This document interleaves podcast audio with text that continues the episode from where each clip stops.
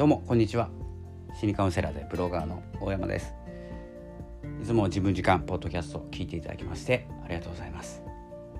本日は12月19日月曜日でございます。皆様いかがお過ごしでしょうか？本日、えー、こちら北海道札幌市は晴れております。気温はちょっと低いんですけれどもいいお天気でございます。皆様の地域はいかがでしょうか？今日はね比較的全国的に晴れているところが多いんじゃないかなと思います。でですね、まあ、こちらももう冬、まあ、こちらも冬っていうかですね、まあ、大体冬なんですけれども日本はね、えー、雪がね23日中23日で結構積もったんじゃないかなって思います。今日雪かきなどをしております、えー、その間にですね、まあ、お休みなのでお休みをいただきましたのでジオを撮らせていただいております。ポッドキャストですね、えー、よろしくお願いします。で今日ですねお伝えしたいのがですね、まあ、前回の放送で、えー、自分の軸とか自分の点っていうふうにですねお伝えしたんですけども自分の中心点ですね、えー、中心点が誰かによってずらされているんじゃないかとか、え好きなものとか得意なこととかやりたいこととかねいろいろあると思うんですけれどもそれが本当に自分が求めていたものなのか自分の求めているものなのかっていうのがね、ちょっと分かりづらい時代になってきてるなと思っていて、えそれもですねあの随時解決していくわけではないんですけれども、えどんどん鮮明になっていくというかですね意識を持てば持つほどですね自分が何を考えていてこういう今のね行動をしているのかっていうのがどんどん分かってくるようになります。これは、え、なると思います。私自身もですねいろんなことをさせていただいてですね今44歳、えー、年が明けて1月になるとですね45歳になるんですけれども、まあ、人生の半分ぐらいね、えー、半分かそのぐらい過ぎているんですけれども、えー、そうなそのぐらいですねあの、まあ、考えたのがですね、まあ、そう生きている中で、まあ、44年間全部考えていたわけでもないですしえー、物心つくまでっていうのがね何年かあって自分が好きなことまあ、最初に始めたのがねスポーツとか、えーとまあ、読書とかねいろんなこといろんなことっていうかね、まあ、そんなに活動的ではないので、えーとまあ、限られてはし限られているんですけれども今になってね思い思い返すとですね、えー、自分のやりたいことってやっぱりやってるなって思うんですよ。でそういう環境についてるなって今では思います。で全部が成功していたとかうまくいっていたわけではなくて今回ねあの今年秋ぐらいですかね、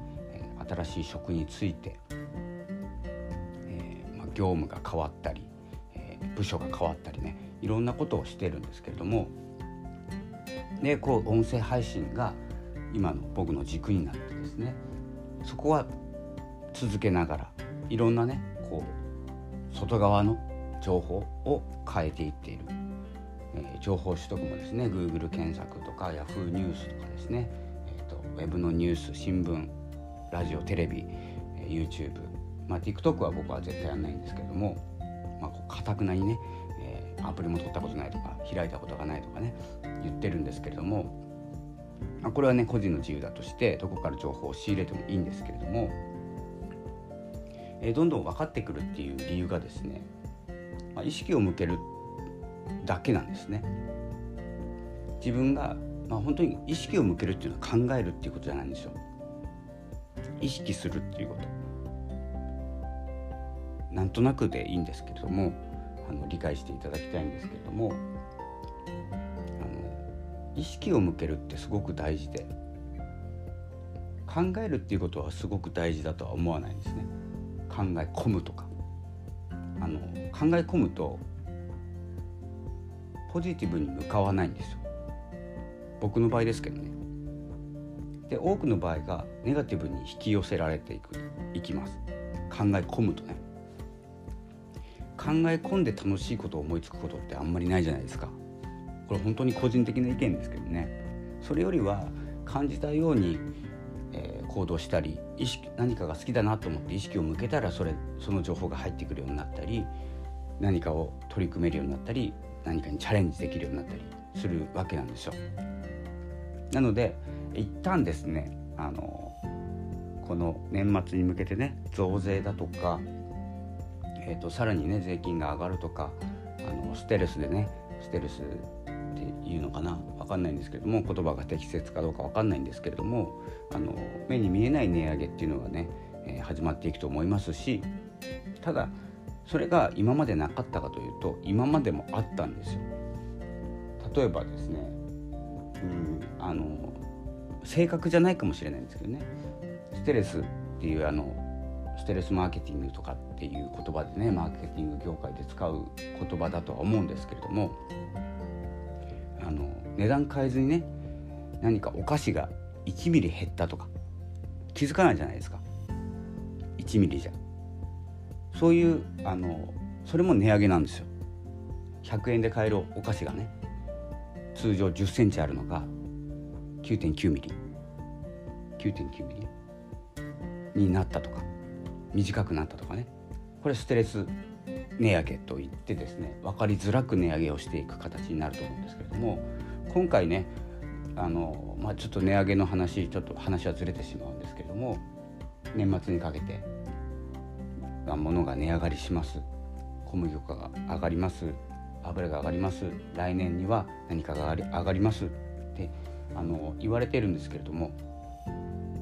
僕的にはですねまあ独り者ですのでそんなに変わらないんですよ。そんなに変わらないんです。実際は1ヶ月1年間通して金額を見たら大きいかもしれないし家族が4人家族5人家族で、えーと、毎日使うものであればすごく打撃が大きいかもしれないんですけどもそこは打撃が大きいでいいんですよ。でもですねあの考えてみるとですね分かるんですけど食べないものとかいらないものにまで反応してしまっている自分がいるという状況それ意識向けてるってことなんですよ。うんと、またちょっと例え話が下手なんですけども例えばあの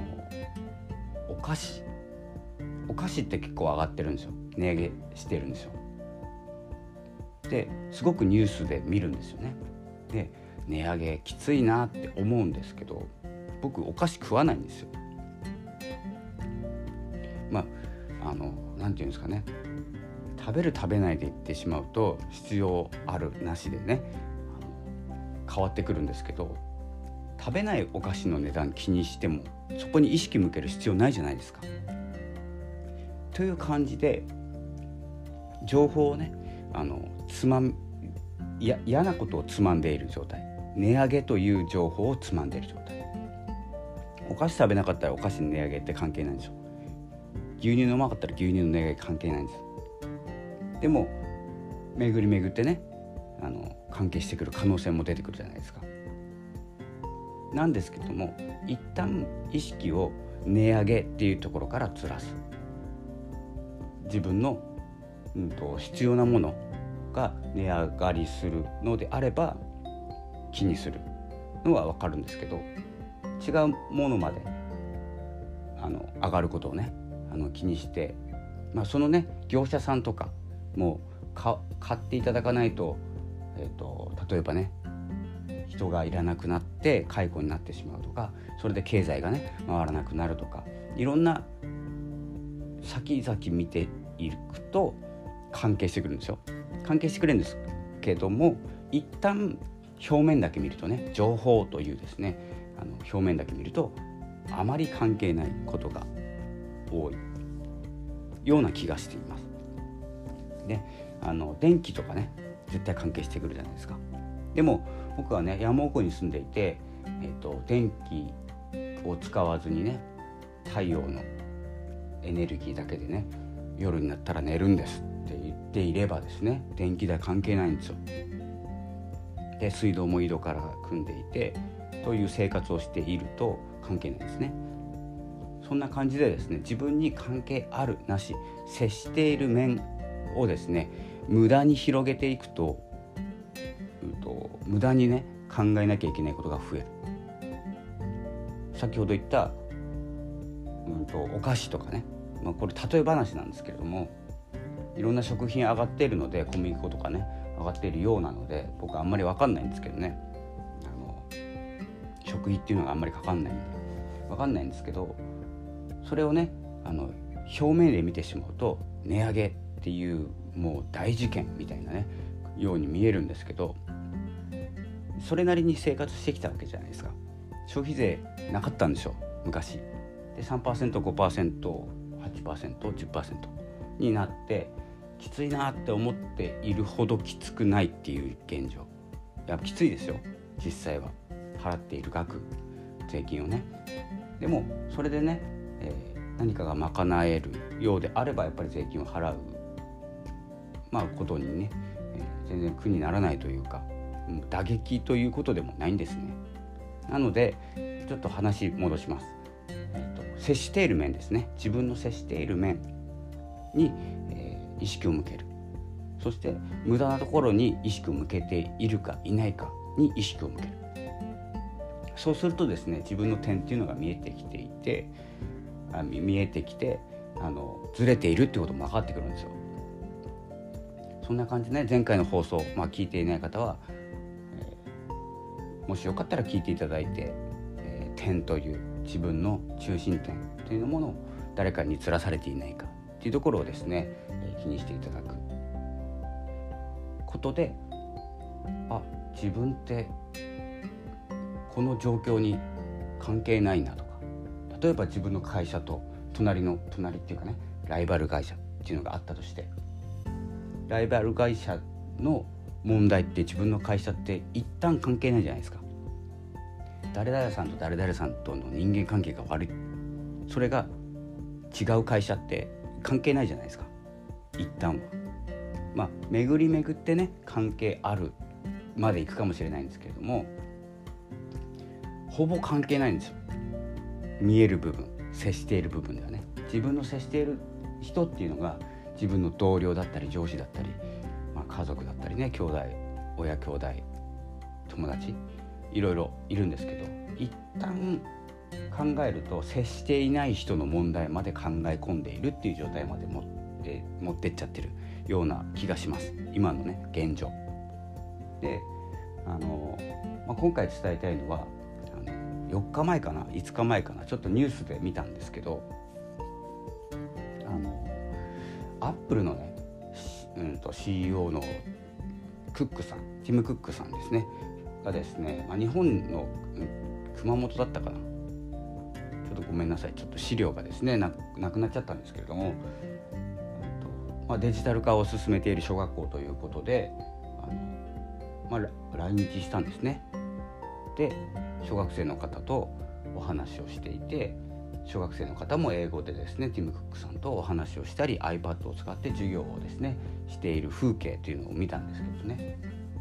その時にティム・クックさんがですね言っていたのが人と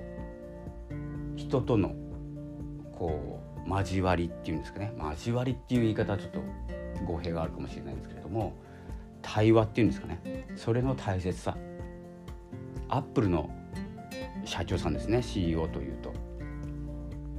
その方がですねあの、まあ、デジタルでいけばいいんじゃないかっていうところをやっぱり人と人とのねあの意見のぶつけ合いだったりするのがやっぱりねネットではなくて対面して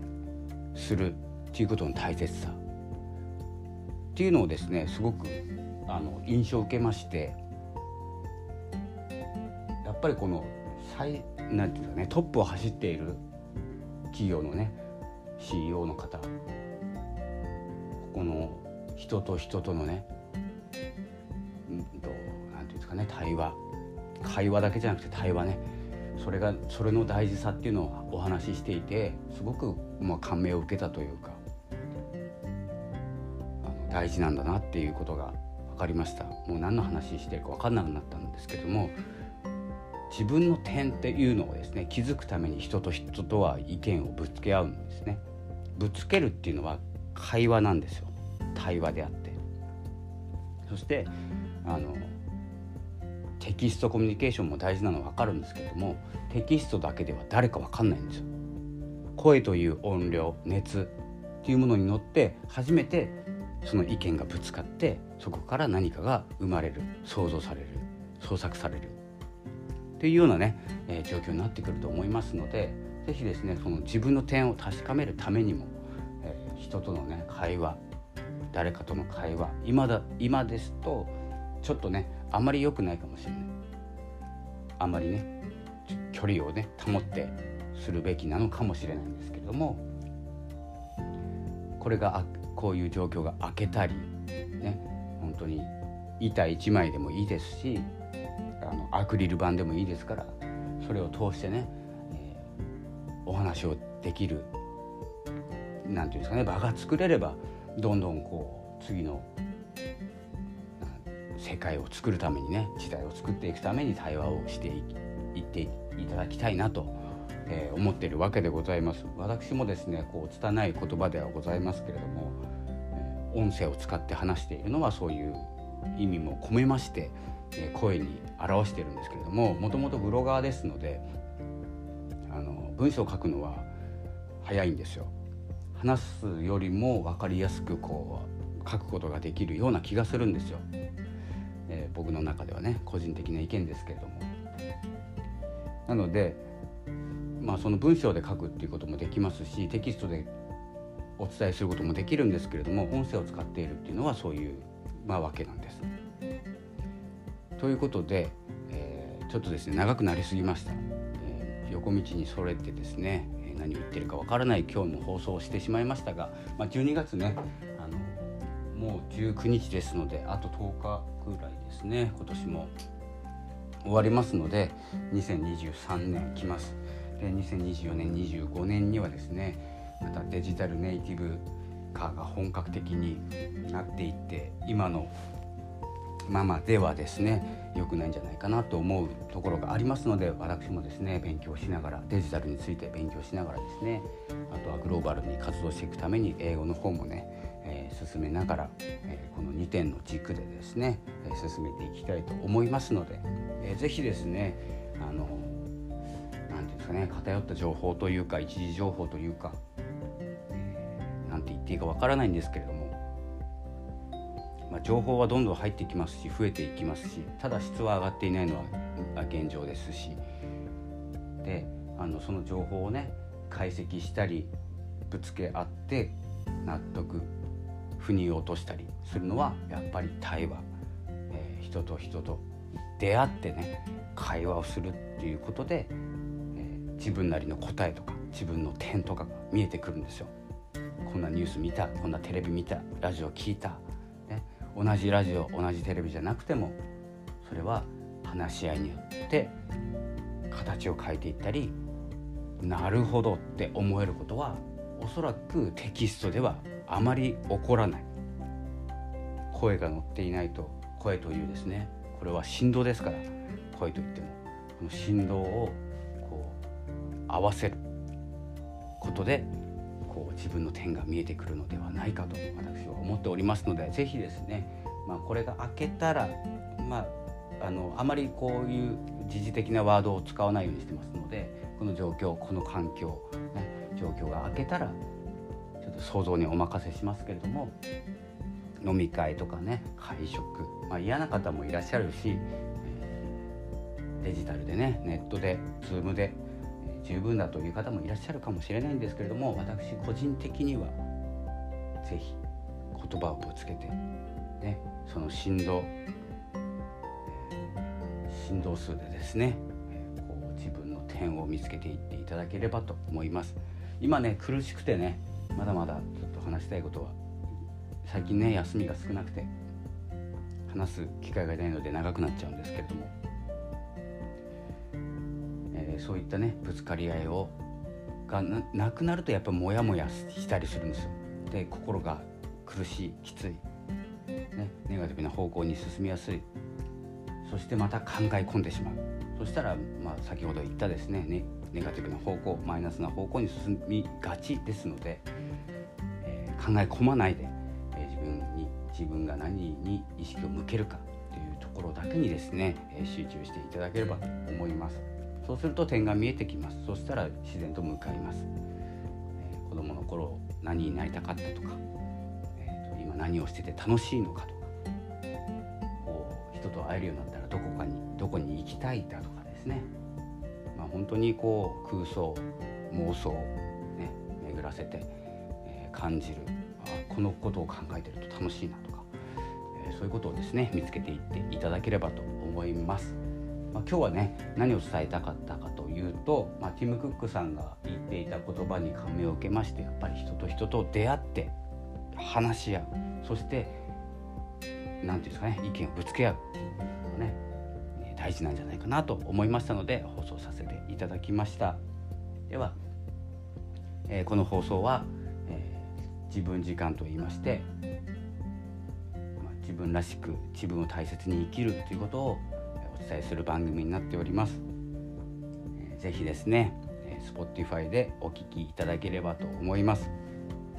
では引き続き Spotify をお楽しみください。えー、またお会いしましょう。心理カウンセラー大山がお送りいたしました。さようなら。